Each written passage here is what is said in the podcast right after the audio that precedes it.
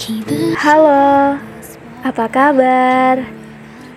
Di bulan yang baik ini harusnya kita semua baiklah. Dan hadirnya suara saya di telinga Anda adalah upaya yang biasa saya lakukan. Seperti biasanya. Ada suatu hal yang mengganjal dalam pikiran saya.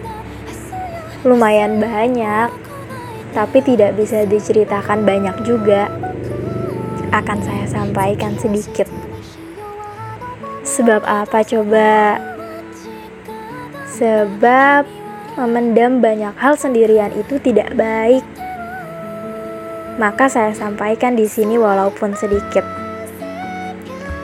Hmm, yang ingin saya sampaikan, oh iya, jadi teringat Waktu itu saya pernah berkeinginan untuk merasakan patah hati.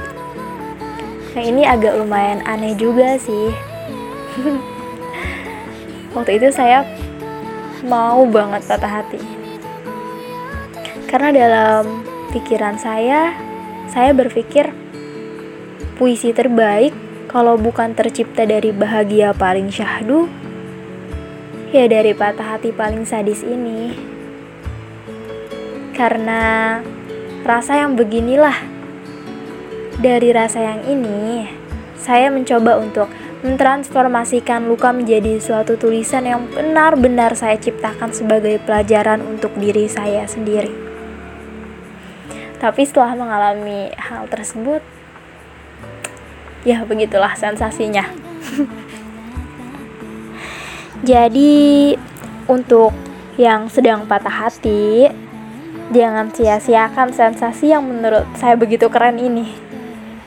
Mari kita ubah menjadi suatu hal yang positif. Itu saja sih sebenarnya.